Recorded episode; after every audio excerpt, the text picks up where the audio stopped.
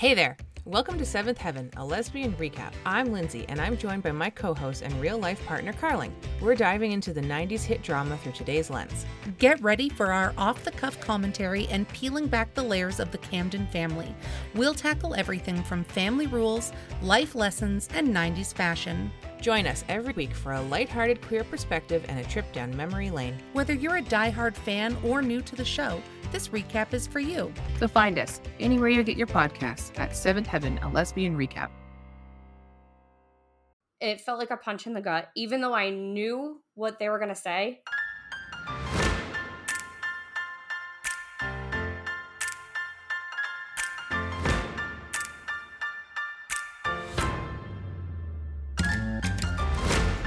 Hey, Michelle. Hey, Carling. Hello. Oh, hi. Hey. How are you?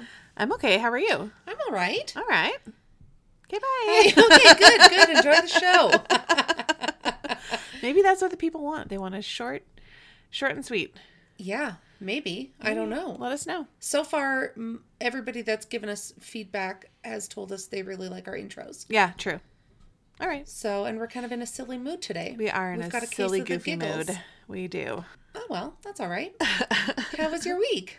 Um, my week was okay, I think. Oh, well, I had sick children. Yeah, all week. you and- even on your day off. Yes. And I don't know who you have to talk to about that, but Mm-hmm. I need to speak to the manager.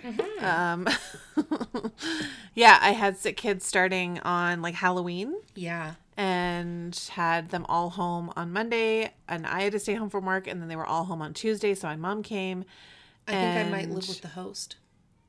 The host of the Illness. disease, Yeah. sick child. Yeah, there was like you a had real sick. bad cough.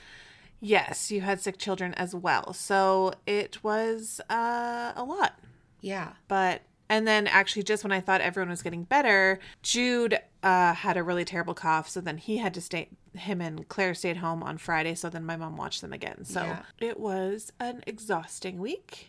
and it's hard because like, and I'm not a parent, so maybe this is like a non-parent talking, but like, why do kids want to be so close to you when they're not well? I mean, literally, like, I think the Like, first. I don't want to breathe any air of a sick person. No, like the night that they were all sick, I had four kids in my bed, Yeah, and I had Jude pressed up against me, and he had Mm-hmm. a fever, so I was like snuggling a furnace. yeah, Um, I don't know. They just want to be like directly on top of you. Yeah. But like, but you do it because you love them. Well, yeah, and but they all got tested. They're all negative for COVID. Yeah. so that's good at least. But um, and was Halloween fun? Because we skipped last week because I was away. True. Uh, Halloween was okay. Uh, my parents came and we walked around. We basically did like our entire block, and then the twins were done Yeah. and they were over it.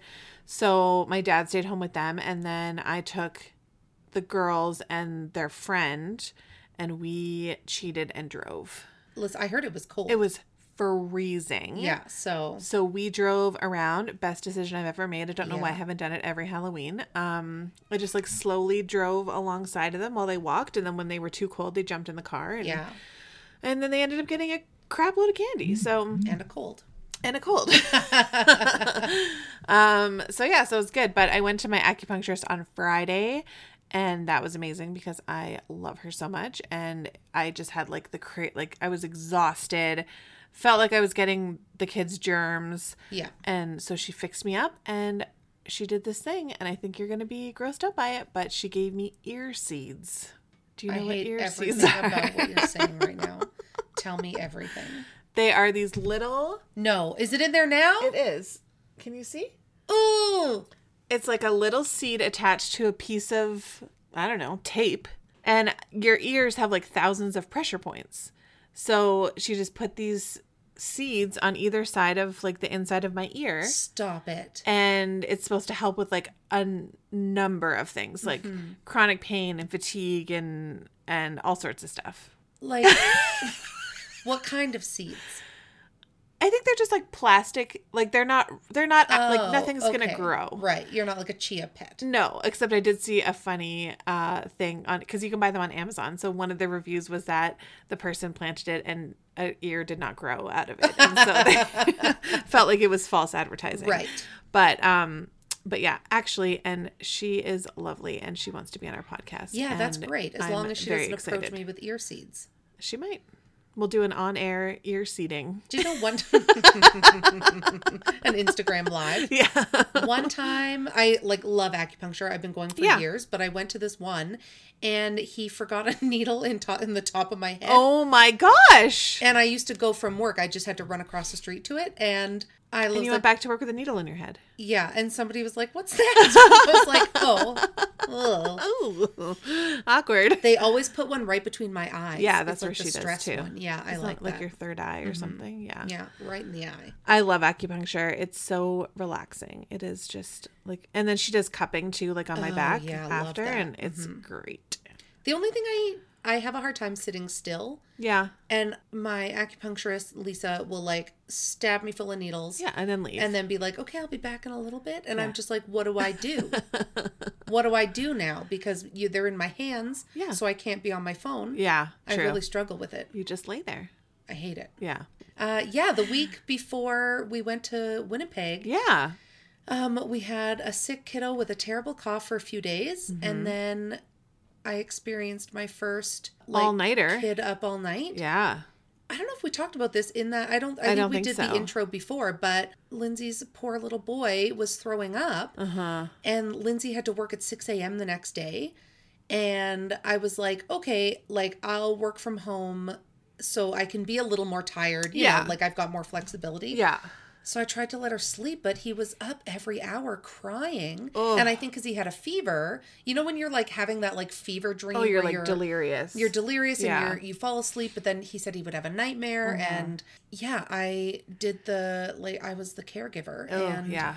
at one point I had him like sitting against my chest Yeah. and we were like working on some calming breathing techniques Oh my god. and then i was like why don't we put on some cozy jammies because he just wanted to sleep in his clothes Oh, but like jeans are probably not the most comfortable No. thing so No. convinced him to do that and then i was like playing with his hair Yeah. and i was like i don't think i'm like a maternal person like this like i was trying really hard Yeah. and then I read about Pete the cat. Mm-hmm. I read all the stories. And then finally at like 12:30 a.m., I was like I asked Lindsay if we had any kids Tylenol because he said his head was hurting. Yeah. And I was like, I've been throwing up so bad that my head hurts. Yes. And that makes the throwing up worse. And so, like, no wonder he's crying. Mm-hmm. And so she said no. So I was like, I'm going to run to 7 Eleven. So I run to 7 Eleven. This worker of 7 Eleven had the audacity to try to hit on me while I'm like in my pajamas, frazzled. Were you not wearing your flag? No, I forgot it at home because I was frazzled. And no makeup. And I'm buying children's. Yeah. I bought like Gravol, liquid Tylenol, and something else. Yeah. Like, what do I know? Chloroform. Chlor- um, sir, where's your chloroform? And so then I go back and like Lindsay's like asleep. So Yeah. when she said they don't have Tylenol, I we weren't communicating because she was asleep. Oh, okay. And then I did not know that he has like PTSD over liquid children's Tylenol. Oh Lord. And so I was like, okay, bud. And I was like, you know, I like poured it and then it was like a full meltdown. Ooh. And then I've I had- started I've melting down because I was like, what else can I do for you? Yeah. I've It was a been night. in that situation where, you know, either your baby's up all night and you're Yeah. like you're so patient and you're trying all the things and then it's like I can't do this anymore. Like Yeah.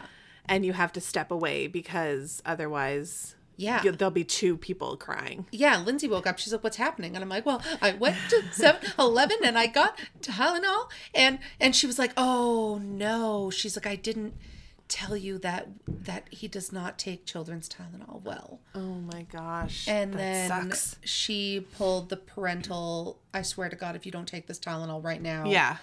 And then he did, and he fell asleep. And then she had to get up like an hour later and go to work. and God. then I had to wake up and start working. And then he woke up at 8 a.m. and was like, I feel great. And I was like, I am so happy for you. And I never appreciated how frustrating it is. Uh-huh. Like kids can just be sick and then feel great. Oh yeah, and you're like still in you're still like Yeah, I was- exhausted and yeah. And traumatized I was like, I've never and been so happy for you. yeah. Please get out of my face. Yeah. yeah. And I can't look at you right now. Yeah, so we just had like a house. We were worried that one of us was going to get a cough and not be able to fly, but Mm-hmm. Yeah. luckily we avoided it. Yeah. And we went to Winnipeg and we went to surprise Lindsay's friend for her birthday in Anola, Manitoba. Uh, wow. This cute little farming town. I know you saw all the animals. I saw all the It animals. was so cute. they um, run a vegan animal sanctuary. And so That's cute. they rescue animals that come from like not great Aww. situations and, and they, they, have- don't eat them. and they don't eat them. That's, That's Yeah, that is nice. Yeah.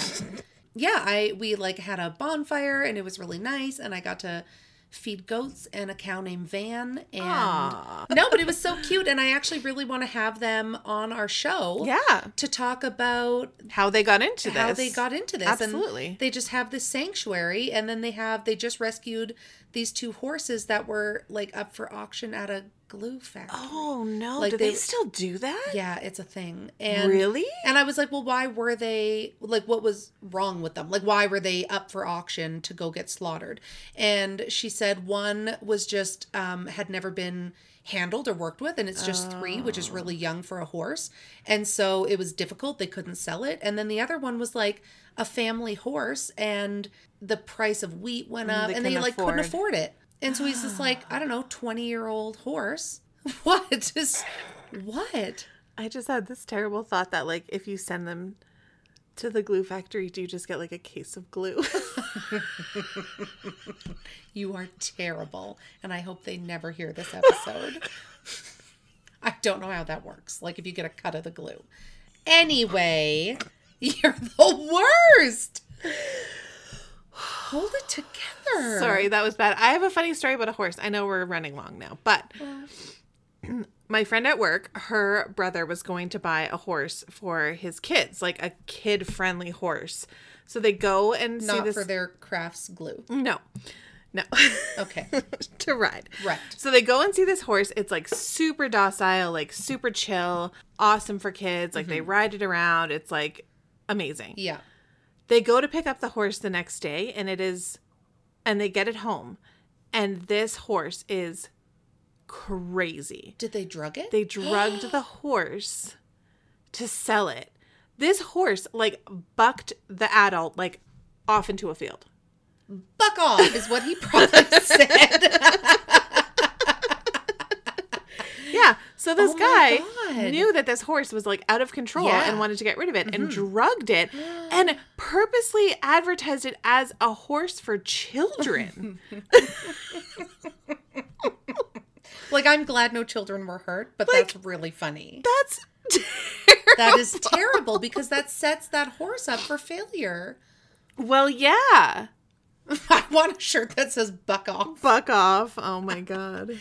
Uh, That's that's what I think is very funny about this whole situation that just happened was that you thought I was terrible for talking about a horse being turned into glue, but you were laughing about the fact that a horse could buck off children. and if that is not like exactly us, I don't know what is. yeah, yeah, yeah. That's really amazing.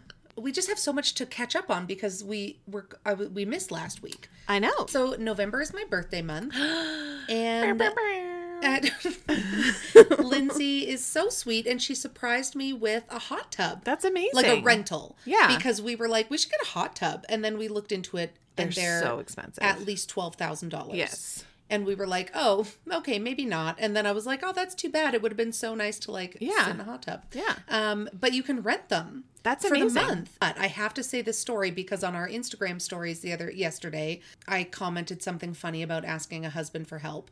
Because this guy called Lindsay and he's like, okay, so I'm going to drop off this hot tub. We're Yeah. coming at whatever time. Um, and then, do you have a hose? And she said, yeah, we got an extra long hose because you have to, to get hot water, you have to hook it up to your washing machine hot water and then run the hose. So it was like Mm-hmm. It wasn't her hose. like saying that you're the hoe. I mean, it could have been. I have many hoes.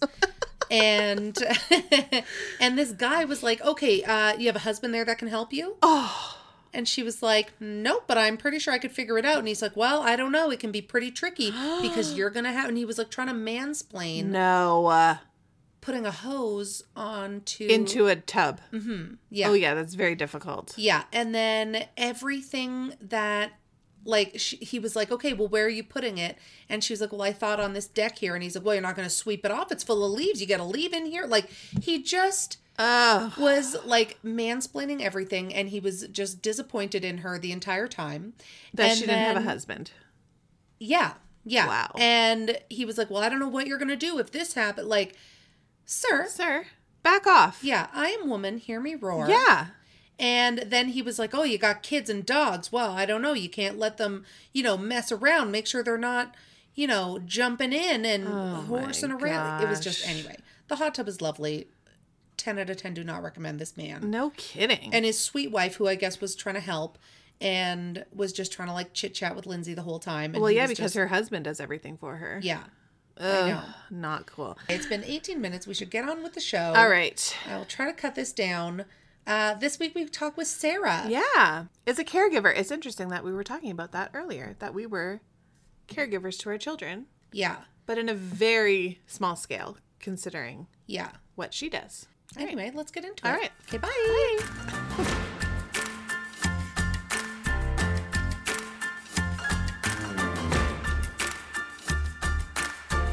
Good morning, Sarah. Good morning. I know, I just said good morning. It's afternoon for you. It's kind of morning for us. I should never say the time of day it is. I should just be like, hello. Hey. Yeah. well, happy Sunday, I'll say, because it is Sunday.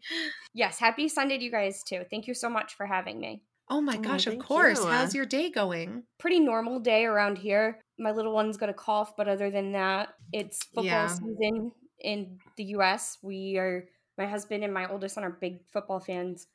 Um, so I've got wings in the crock pot and pizza in the fridge and nachos.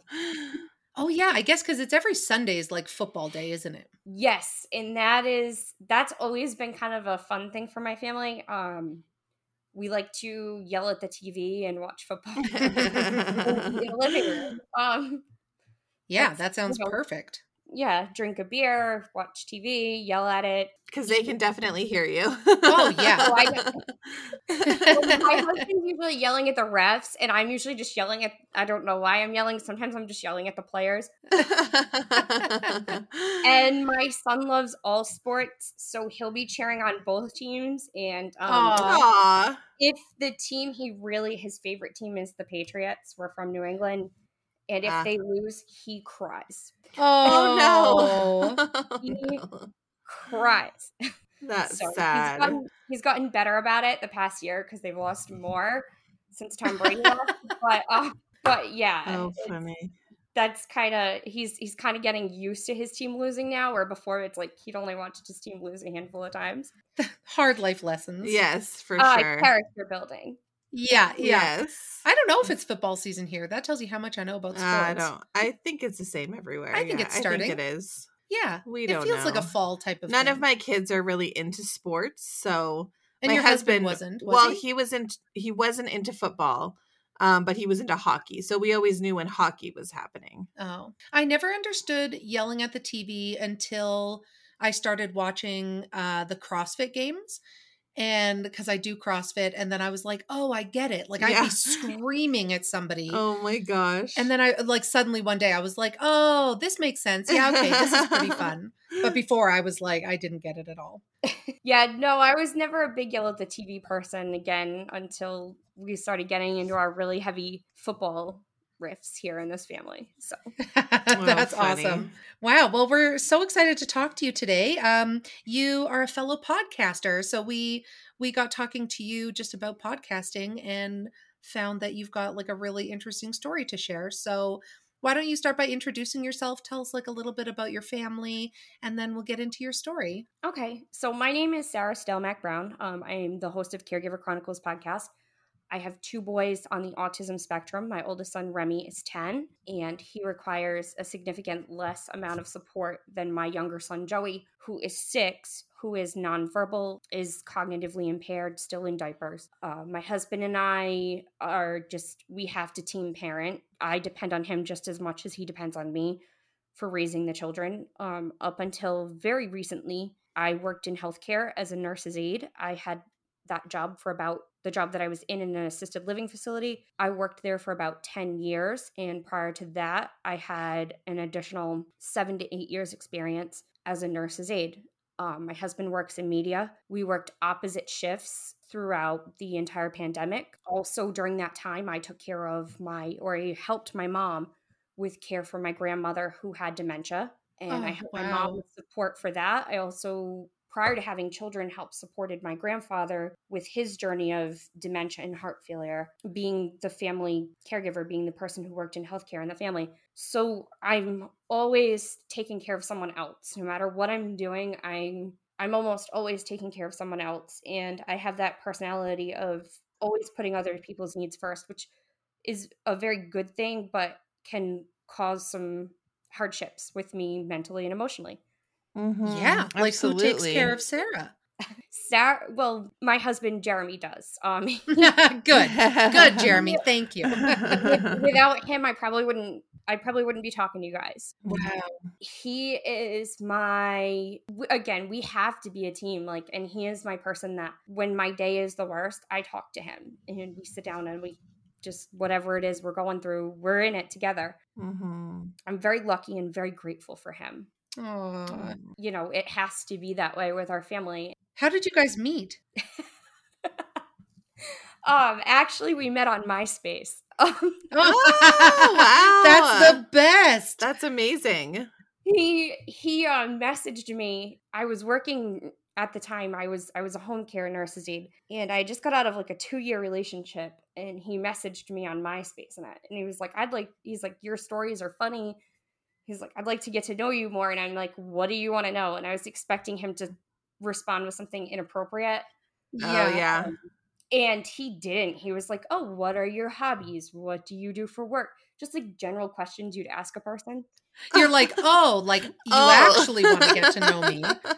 Oh, okay. Yeah, I had I had questions about undergarments from other men. And yeah.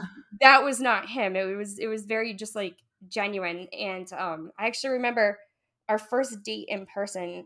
I was really nervous because he was very smart and very kind. And when I met him, I looked as soon as I saw him, I was like, if this nerd tries anything, I could break him in half. that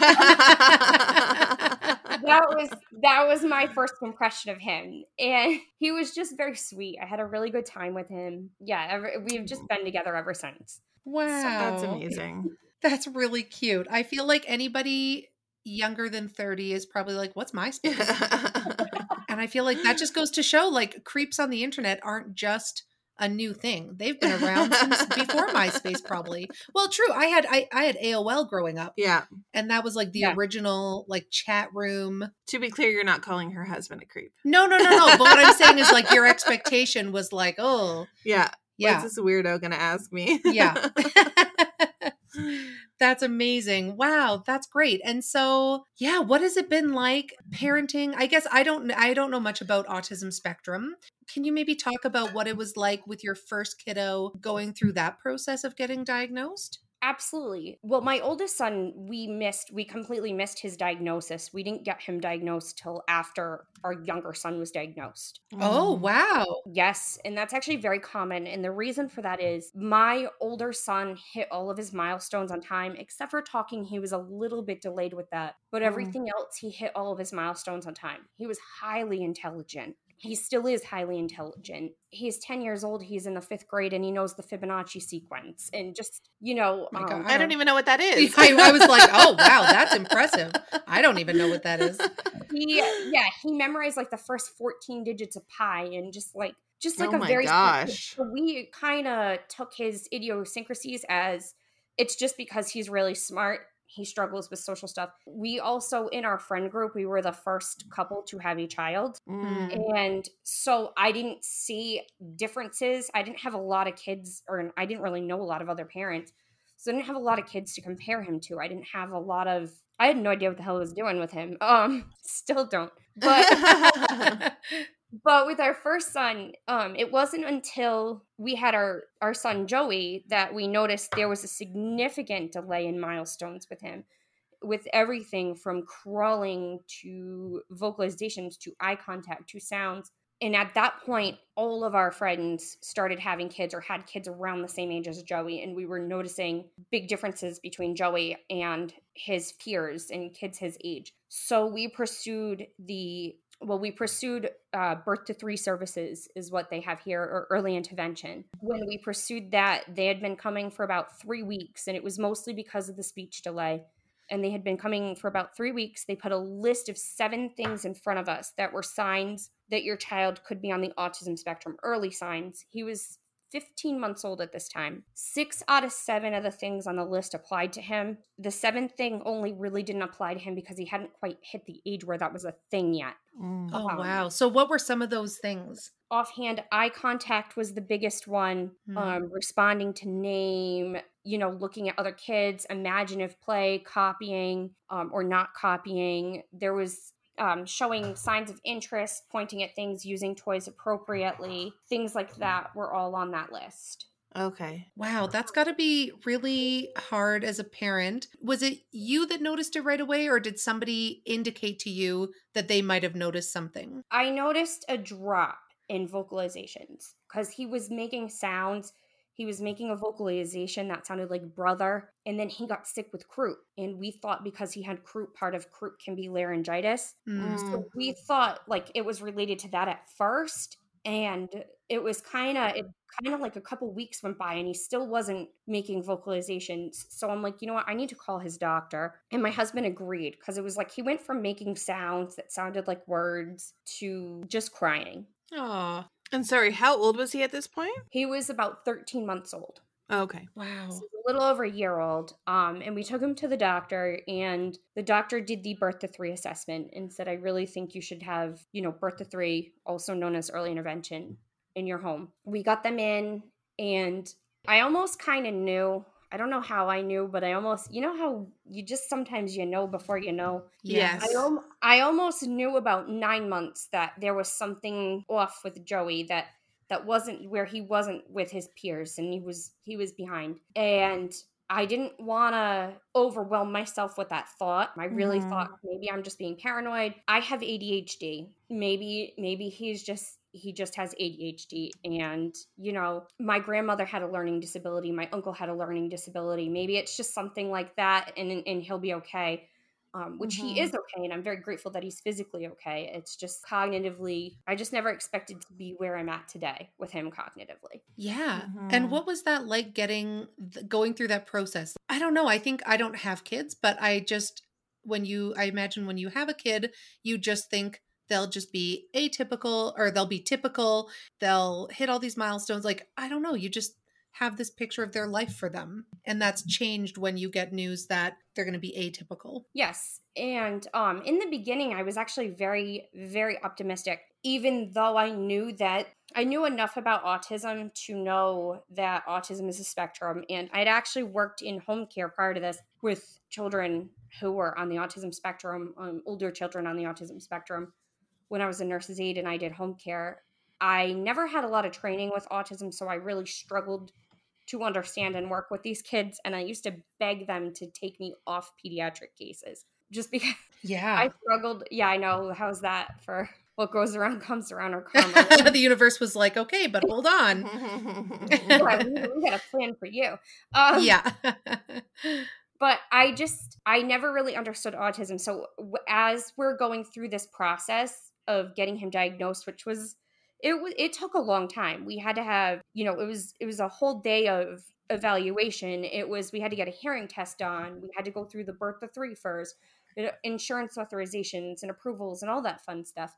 I don't know why I just felt like I kind of knew and I'd been doing a lot of research and I felt very optimistic because I was seeing a lot of things about a lot of people being diagnosed on the spectrum getting early intervention and having a great outcome as an adult and you know Mhm, being mhm. functional adults which absolutely 100% does happen in the meantime the more i learned about autism the more i saw things in my older son and i remember Mm. telling my husband babe this doesn't describe joey but this describes remy Oh And my he'd like, gosh. It does. So it wasn't long after Joey's diagnosis that Remy started having problems in school. We've, Oh. spoke to his teachers and things like that, and uh, we put him in for an evaluation as well. It took them about a year and a half to get him from the day we applied to get the evaluation, from the day we got the referral to the time we got the evaluation. It took them about a year and a half to get him the appointment. Again, it was another two day appointment and he also had the diagnosis confirmation, like the confirmation of diagnosis for autism, also ADHD, um, oppositional defiant disorder, and anxiety for my older son. Oh my goodness. Oh, wow. And did it feel like a relief to get a diagnosis because it just gives you a clear path forward? Honestly, it didn't. Both times I cried. I'm not an emotional Mhm. person. Yeah. It felt like a punch in the gut. Even though I knew what they were going to say, both times it hurt. It hurt to hear because I knew that everything was going to be harder for them than it was for me, my husband, and everyone else. Yeah. Aw. Oh, that's so hard. So, How did your husband? Because I know that you know parents can obviously have different feelings. Either I know with my husband, he'd be like, "Everything's fine, everything's fine," like you're worrying too much. Did he kind of act that way, or did he agree that you know there was something that needed to be looked into? honestly, he was on board with everything. He was, and he still is at every appointment. You know, he was Mm. there for it. He made sure that he could be there. If he wasn't at the appointment, I was at the appointment, you know, or whatever, or we were both there. He's been incredible. He's been, again, he's been just an incredible support and an incredible resource. I did get some not so positive feedback from my family when we were initially going through all this. My dad was very much like, oh, they just don't play with their kids enough. Or my mom, my mom was just like, well, you know, Remy's really smart. He can't have autism if he's smart. And just, Right. you know, a lot of mis a lot of misconceptions and misinformation. I'm Yeah. very fortunate. My sister's a special education teacher. Oh, So, okay. very fortunate to have her step in and help with the correct information. And I have to say, with my parents and my family, my extended family who didn't understand this, the change in them over the past few years has been tremendous. I was recently camping with my dad, and he was educating his friends about autism almost as well as I could. He was explaining to them how it affects Joey differently than Remy and where we were at, what we've done. And yeah, I was super proud of my dad in that moment. And for the longest time, he was a little he he had a hard time accepting it. He had a hard time accepting Mhm. the grandchild named after him was different, you know. Yeah. It was it was a bit of a it was a bit of a rough patch in the beginning, but we did get through it. That's amazing. And I think just, I don't know, that generation of like Yes. our parents' age, because a lot of their arguments that I've heard is like, well, there was no autism when I was a kid. Yeah. Well, there was no ADHD when I was a kid. Or everyone is being di- diagnosed with something these days. Like Yeah. it seems, you know, obviously it's so much more prevalent now, but it's because they weren't doing the testing or they were brushing it off as yeah. something else, right? Yeah. Exactly. My dad and my mom, my family actually, we're a prime example of that. When I was seven and I got diagnosed with ADHD, my mom was learning about how to raise a child with ADHD and noticing things with my dad. And my dad ended up getting diagnosed with ADHD as well. So, Right. Oh, wow. How but after my diagnosis, which is also something that's happening now more with kids on the spectrum, is that's where Mhm. the parents are learning hey wait a minute i have this too this is why Yeah. i feel weird you know or why i feel different or whatever so it's not it like you said it's not that it doesn't didn't exist it's that there just wasn't enough testing and resources Yeah. Yeah. And it could be explained away almost as, you know, anything really. yeah anything but especially with yeah. my older son he's just awkward he's just really smart and really smart people are awkward Um, Yes. Yeah. Or with my younger son oh well you know the parents are always working they just don't spend enough time playing with him Um, Right. which none of that was really true but And so what does what do their therapies look like? What is and I don't know if treatment is the right word because I feel like treatment implies that there's like a cure, but what do like therapies to make them the most successful look like? so you're correct on therapies there there is no treatment or cure for autism most people with autism who are adults who i've spoken with autistic adults just to get their perspective do not want to be cured or treated um, Right. Mhm. therapy however is more like coping mechanisms um my Mhm. oldest son is in he is only in counseling he just sees a counselor every other week because he struggles with social and emotional skills that's that's really what he needs he has social and emotional support skill groups at school as well that he works on my younger son was in behavioral therapy when he first got diagnosed 15 hours a week Wow. he was also receiving speech therapy. He currently gets maybe two hours a week of behavioral therapy. He's in an intensive learning special education program at school.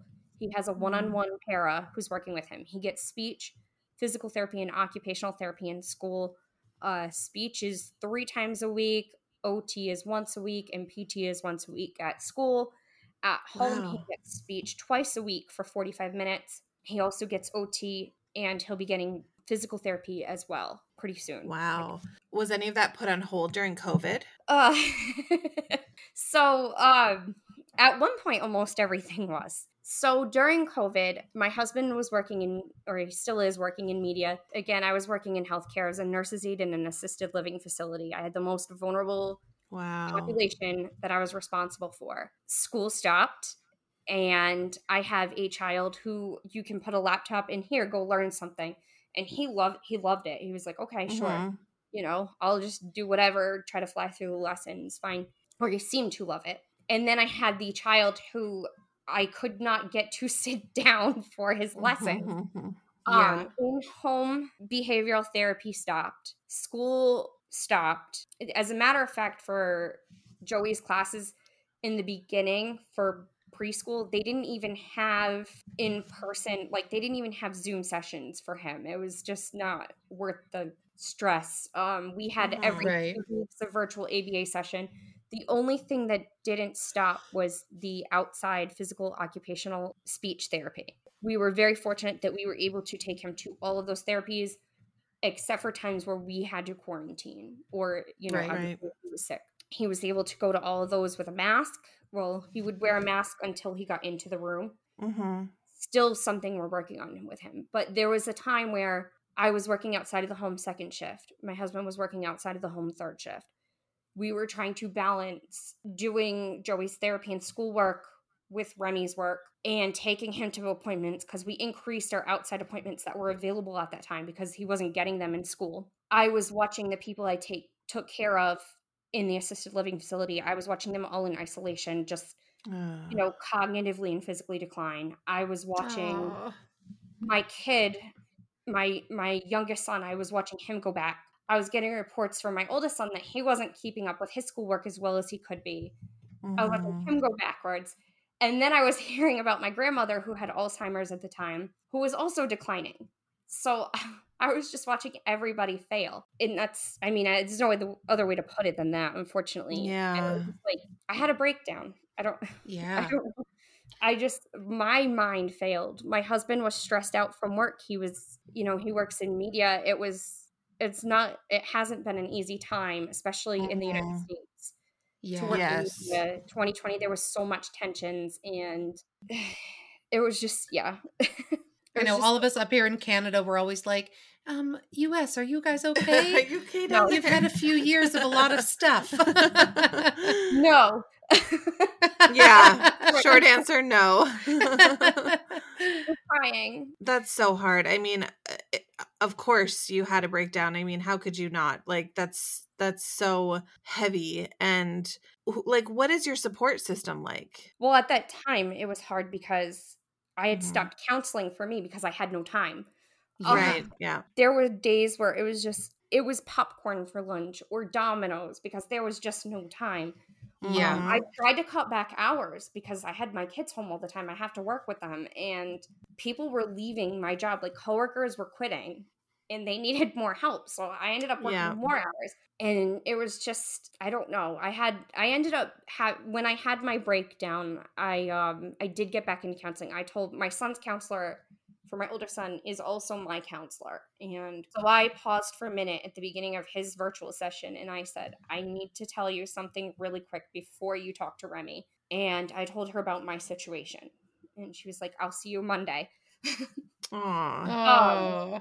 she was like, I have time Monday. I'll talk to you Monday. And, you know, I have, I was in a support group for parents with children with special needs. And that wasn't going on. But I did reach out to the leader. I did eventually, when I stopped crying, I was able to talk to my mom. And Mm. she was like, okay, she was like, this is what I can do. And, you know, I went into work just like a couple or the next day, just like shaking, like still from the breakdown I had the day before. And my boss was like, okay, I can give you four days off once a month for the Oh, next God. months.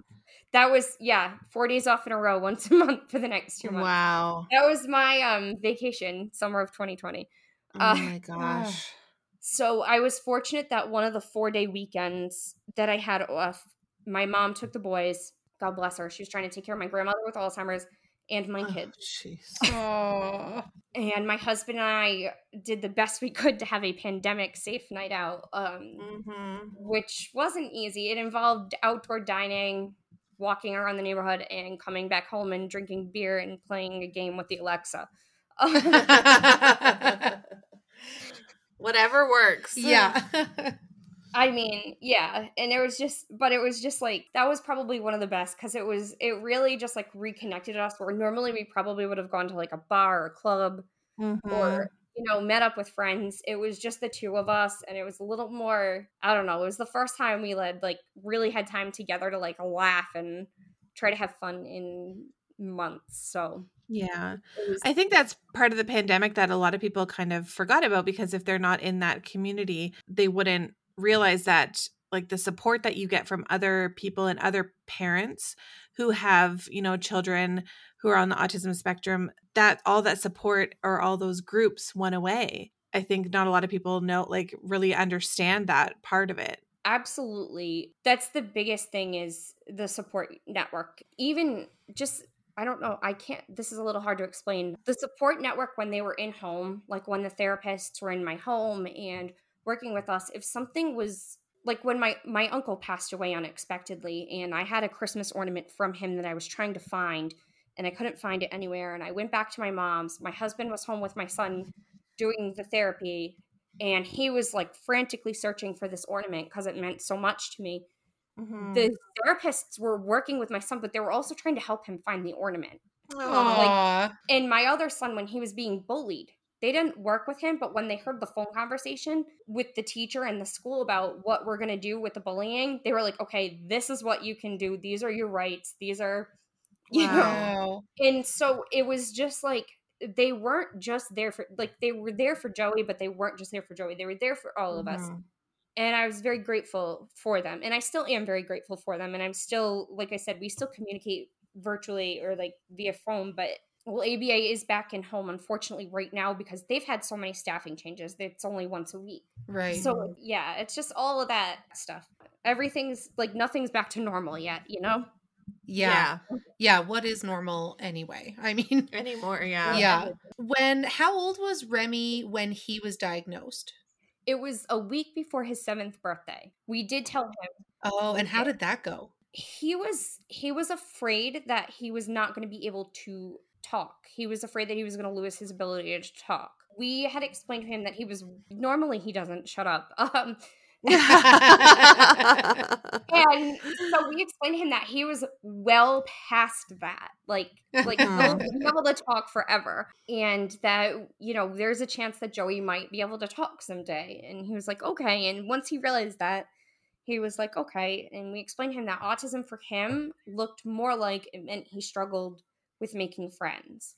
So Right. And how is he done with social things? Like, does he have a connection with friends? we have him in activities. Um, we've had him in Cub Scouts since he was old enough to join, so kindergarten. He's been in scouts. He's made some scout friends that way who are really good friends of his. He has made friends through camping. He's made friends through sports. Right now he's in cross country. He wants to do band. We had two little girls who lived behind us for a little while who he's made good friends with and he connects with. and We've been working on that relationship building. The school also has like again peer groups and peer social groups that they've got him in and so he's getting better with making friends he's an old soul a little bit he likes Yeah. he doesn't like anything for music past 2010 Same. those, are, those are his words exactly uh, he likes the beatles nirvana and linkin park and oh my awesome. god. i know he's got good taste in music yeah. He does, yeah. but he's like he like has a hard time relating to kids his age and Mhm. you know, eventually that should level out. So I'm not too over I'm not too stressed out by that. I try really hard to keep him again with social groups with in activities where he's talking to and spending time with other kids. So Wow. And then so is his future for Remy is it I never know the right words. Like is it I guess like what does his future look like in terms of independence and living in society independently, I guess. I am confident that Remy will be able to independently and functionally live in society. That's I'm great. super super confident with him. With Joey, I I'm not giving up, but I am preparing myself mentally for the possibility of some kind of other long-term care solution, maybe a group Right. or something like that. Cuz how old is he now? Joey is 6, Remy is 10. Okay. And So- so for Joey, he's nonverbal. He you said he wears a diaper. Yeah, he's still not continent. Potty training is just not a thing that's he's really been doing. Um, Right. Yeah. Uh, regardless of our best attempts, it's just not happening at home. He's Yeah. had some success at school, but he just can't match that at home. He uses an we call it an AAC device, but it's an iPad he uses to communicate, um, where he can communicate some things, but not everything. He can say, "I want cookies" or "I want a juice box." Um, he doesn't always use that appropriately. He knows Right. about five signs, and he can say a Okay. few words. He can sign more, all done, eat, drink. Oh, I can't remember the fifth sign. Those are the four main ones that he uses a lot. Oh, he can sign help. That's got to be so critical for him because I I imagine it's so frustrating for him not to have that communication ability. Mhm. And so to have sort of a couple of different options of ways that he can get across what he needs or wants. Yes. Um, unfortunately, though, these we don't have all the communication paths open yet. He Yeah. still can't communicate if he's not feeling well. Um, right now he has he has a cold. He has had kind of like a fever and a cough on and off. We did get him tested for COVID. We're waiting for the results. He is in Yeah. isolation. You know, it's I don't know how sick he actually is when he gets a fever. I don't know if he has a headache. I don't know if he has an earache. I don't know if he has a sore throat because he can't communicate that yet. Yeah. He just learned last year to touch his nose. Oh Yeah. wow. So just last year, he learned to touch his nose at five. Wow. Yeah. So- Wow. That's how behind he is. And, you know, we're, like I said, despite our best efforts, we're still working on things, but it's, there's, there's been a lot of meltdowns. There's been a lot of bad moments. There's been a lot of, a lot from that. Um, there's, there's sleepless nights, especially with autism. For some reason, he struggles to sleep. There's nights where I can't figure out why he won't go to sleep. I can't make him sleep. And Mhm. um, I actually have. Is it okay if I share a funny story? Yeah. Absolutely. Well, it's actually not funny. It's traumatic, but it's funny. Oh. Oh, this to us that's like one and the same. Okay, so actually, this is a few months ago, and uh, this is actually why I decided to leave my job and why I decided I need to just stay home. Joey was going through a sleep regression. Anytime he was in or out of school, he'd start school or end school, he would have a sleep regression, and he had not start. He school had just ended, so it was last June, and um, we were waiting for summer school to start back up. And he had he was going through a sleep regression, and I'd worked. I'd worked till like eleven or something. I get home at eleven thirty, take a shower, go to bed, and about one o'clock he wakes up. He was up from one p.m. until eleven o'clock the next night. And um, in that time frame that he was up all night, I had been up all day taking with him. I had been up all night at work because I'd worked three to eleven p.m. and then I had maybe gotten a half hour of sleep. So I was up with him. Mostly we're watching TV. We're not we're not doing anything crazy at, at four in the morning. You know, not we're watching TV. We're in our pajamas. You know, he's just being Joey. And at some point during this morning, I fell I fell asleep in the chair. I have my house on lockdown. I have alarms. I have double locking deadbolts so he can't get out. Wow. Is he a runner? Like Yes, he is an elopement risk, and I do have a GPS tracker on him as well, and an I- medical ID bracelet. I did it. It was probably about six. It was probably about six six thirty in the morning that I I fell asleep, and it couldn't have been much longer than that.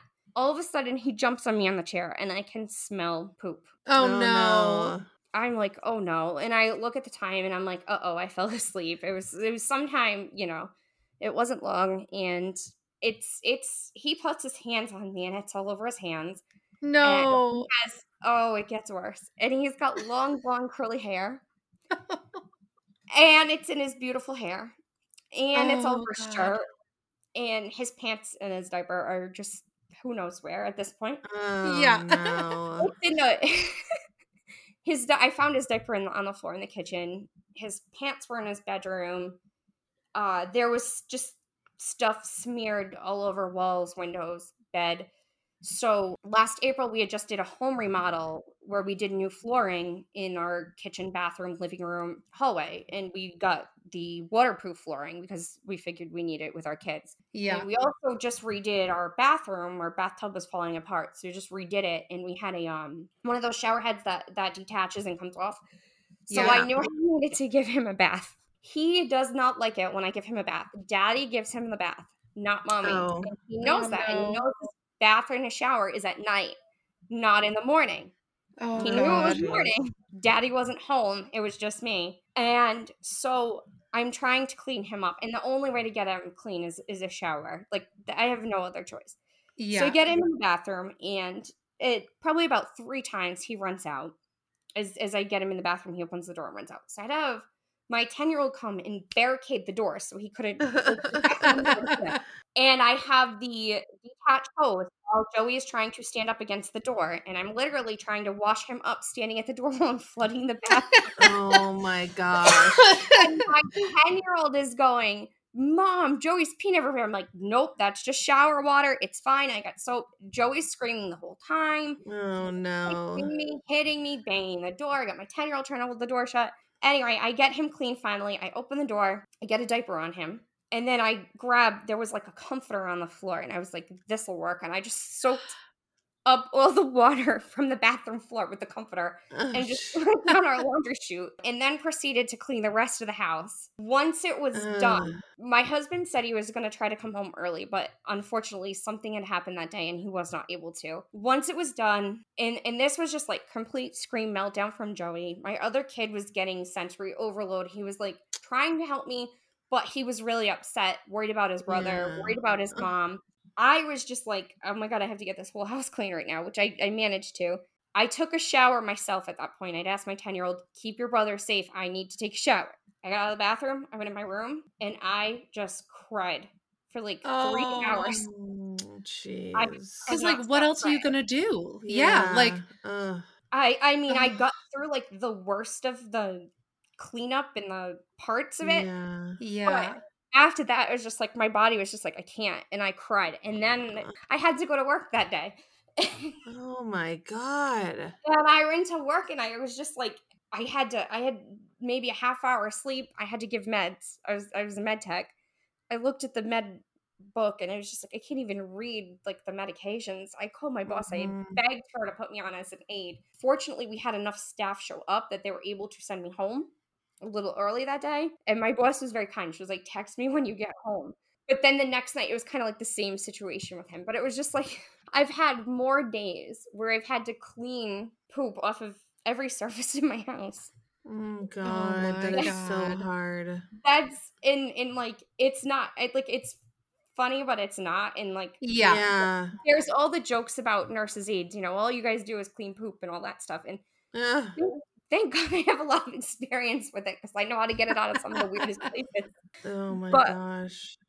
It's just yeah, it's and, and autism isn't the worst thing in the world, and I just want to make sure that I say that it's, Mhm. it's by far it's not, but it for a parent from a parent's perspective, there are days where it's just like you know Well, and and even just being a parent to a typical child is incredibly hard. Mm.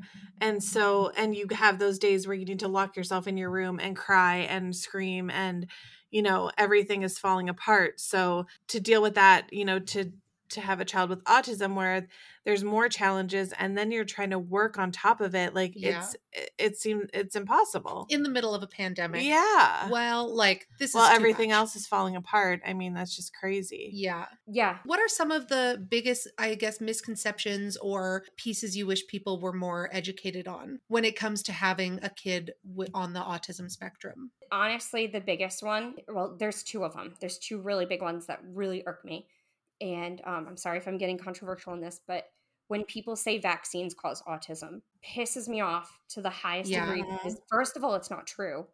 Mhm. second of all every single autistic adult hates that. They Yeah. all hate that because basically what you're saying when you're saying that is i'd rather have my child have a deadly virus than autism. It's hurtful to that community. It's hurtful to them. It's hurtful to me as a mom because my kid is here you know he Yeah. has struggles they both do they have a lot of struggles but they're here with me yeah, and absolutely. um, with my youngest son, he kept getting colds around the times that he would be getting those checkups because he had colds before all of his vaccines back. He still wasn't meeting the milestones. It had nothing to do with that. It had to do with the fact that he has a neurological disorder.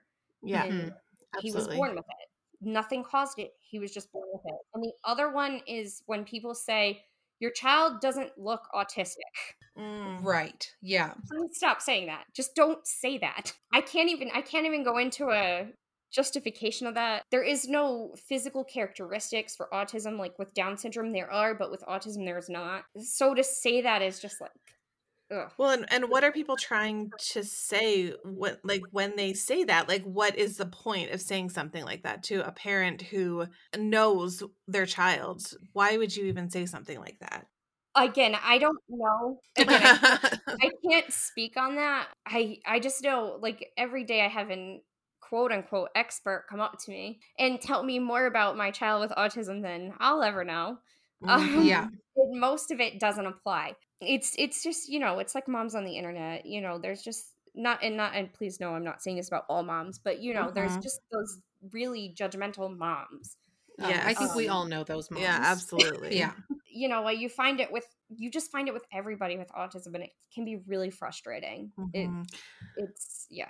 Actually, recently, I don't know if you know who um, Laura Clery is. She's big on like she was big on YouTube, and Yep, she just TikTok. came on TikTok saying that her son was diagnosed with autism. On one of her videos, she said, "Oh, keep getting."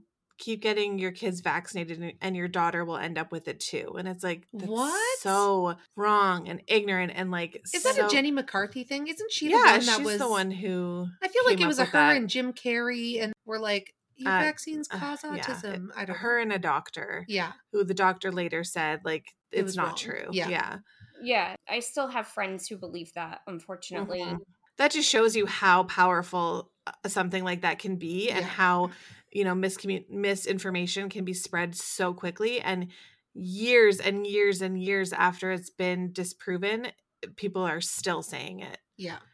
Ex- exactly and that's probably the biggest you know even like i was with a um a group recently just you know talking to some people in the community and this woman came up to me and she was like oh well you know it's it's definitely caused by the vaccines my friend's daughter's cousin's sister had Yeah, of course. and, and i'm like okay but it's not and um i don't believe Yeah. that at all and she's like oh well you know are you sure and i'm like yeah i'm pretty sure like i'm not i'm not a medical expert i've only worked in healthcare but yeah no um, Yeah. Yeah. Go away. yeah it, i it's just it's just and i don't even feel like arguing with those people anymore because you, hmm you just can't it's not worth my energy i have enough battles to fight i don't i don't need to fight the vaccine debate too And so, where did the idea for the podcast come about?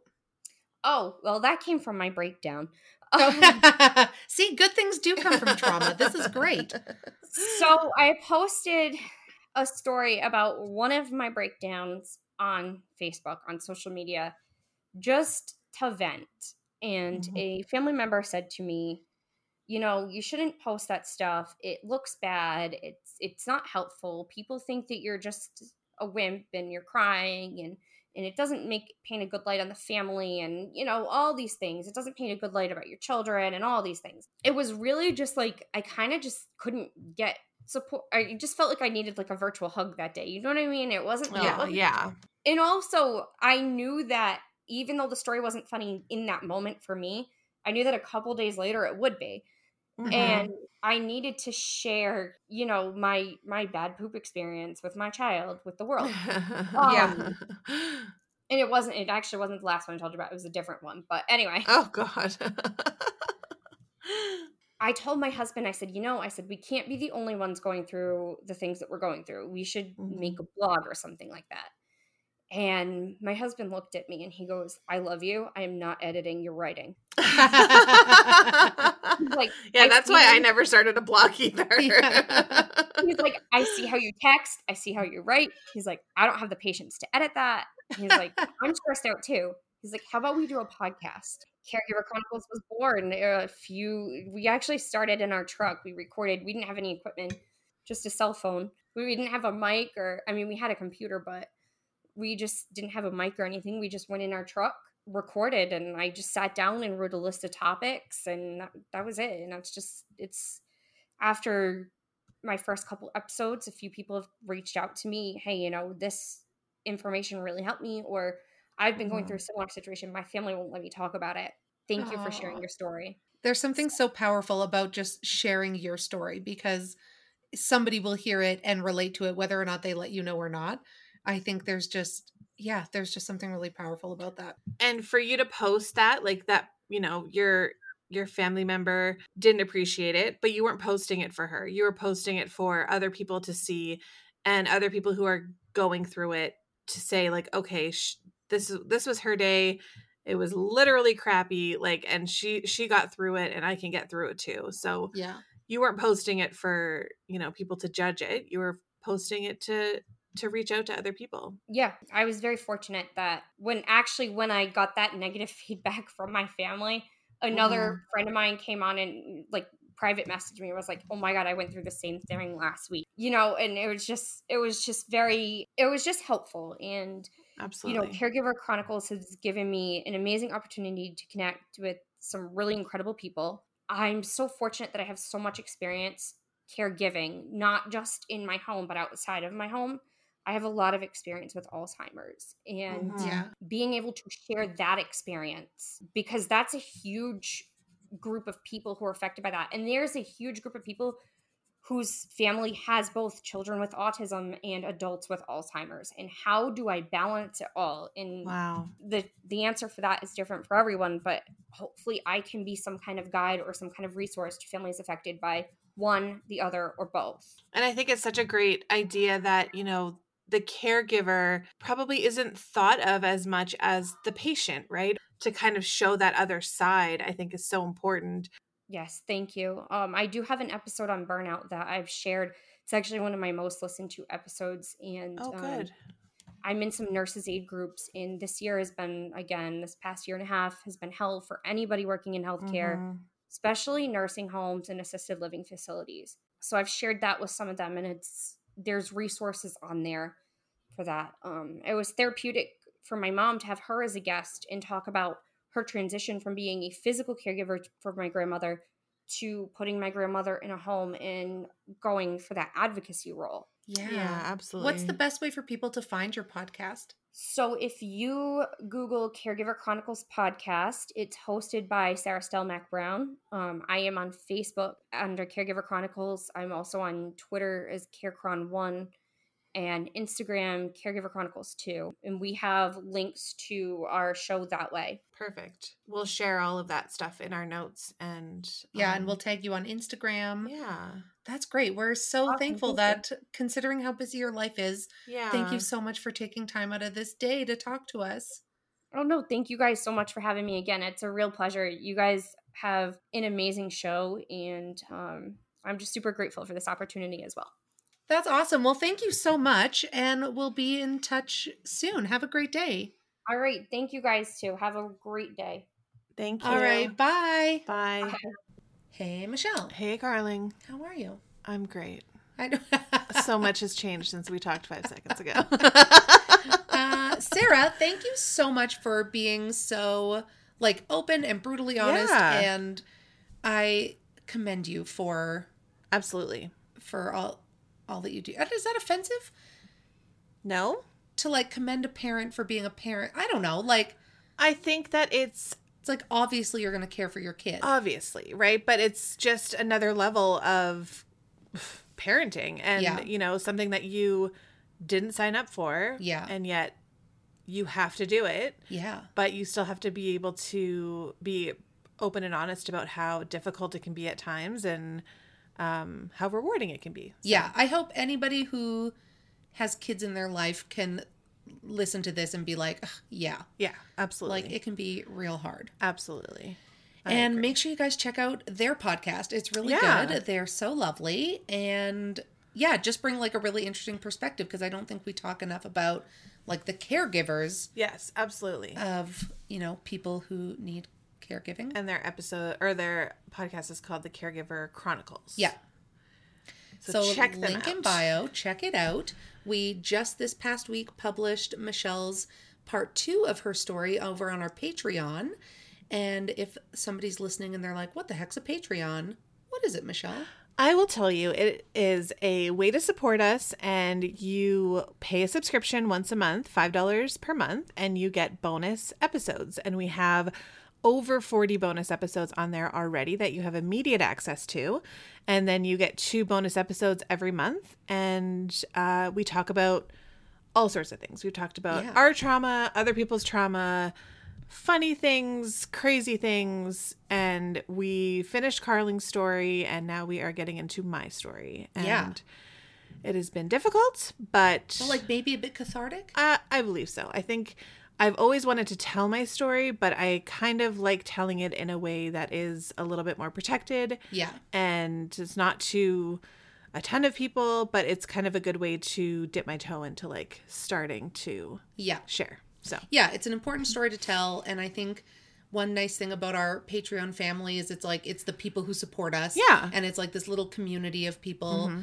And yeah, we can be like a bit more vulnerable on it, maybe. Absolutely. And, I just love getting messages from our Patreons telling us like how our stories impacted them or what they've learned or things that they've been through that are similar. And it's just kind of nice to have that Yeah. feedback. So- Yeah, it feels like a really nice community. Absolutely. And we've so been join it. Yeah, we've been we are trying to do at least every month or so a draw, just like a Mm-hmm. random draw for a prize or a giveaway. So if you're a patron member, you get more chances to win things. Yeah, totally. And I don't know, check us out. Make sure you're following us on social media. You can find us anywhere at I did not sign up for this. Mm-hmm. And we're going to start a segment, I think maybe on Mondays, of things you didn't sign up for. Yeah, we're going to call it I did not sign up for this Monday. And we'll have a post on Instagram where you can tell us what you didn't sign up for that week. Yeah. and we can chat about um yeah the things you didn't sign up for but maybe kind of what you've learned or how you've been able to cope Yeah. yeah That's great. you're great You're great. everyone's great Everyone's great. all right have a great tuesday You too. or Bye. whatever day you're listening to Oh, yeah. Have a great day. have a great day Have a great time. okay Okay, bye. bye.